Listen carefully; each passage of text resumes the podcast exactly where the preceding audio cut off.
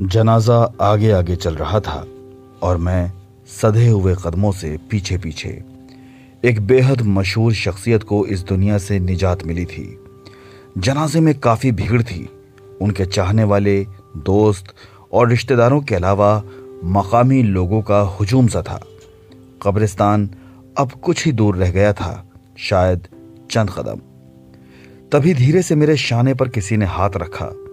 पलटकर देखने से पहले ही उनकी आवाज़ कानों में गूंजी। आपके पास कौन सा फ़ोन है? मैं बेवक्त और बेमौके के इस सवाल से चौंक सा गया। अब मेरी गर्दन पीछे घूम चुकी थी। ये साहब मेरे जानने वाले थे। घर से निकलते घुसते अक्सर कई बार इनसे मुलाकात हो जाती थी। मुझे लगा शायद कोई इमरजेंसी होगी और मेरा हाथ जब जेब से बाहर आया तो मोबाइल साथ था। बस एक नज़र मोबाइल को देखते ही वो बोले, स्मार्टफ़ोन है ना? मैंने कहा, जी।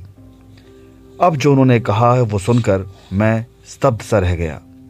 फिर ठीक है, जरा मिट्टी देते वक्त मेरी दो चार फ़ोटो खींच लीजिएगा। कहकर वो धीरे से भीड़ में गुम हो गए और मैं ख्यालों में। मुझे समझ नहीं आ रहा था कि उनसे क्या कहूँ। उम्र में मुझसे बहुत बड़े थे। शायद मौके की नज़ाकत को मुझसे बेहतर समझना चाहिए था। उनके इस सवाल ने मुझे सोचने पर मजबूर कर दिया था। चंद कदमों का फासला अब मीलों का लगने लगा था। जनाजे को कब्र में रखा गया, मैंने जल्दी जल्दी मिट्टी दी और फिर पोजीशन ले ली। आँखों ने थोड़ी सी मशक्कत के बाद सैकड़ों सरों में उन्हें ढूंढ निकाला। मैंने मोबाइल निकाला, एक क्लिक की आवाज़ आई, जो शायद सिर्फ़ मेरे ही कानों में गूंजी और गूंजती रही।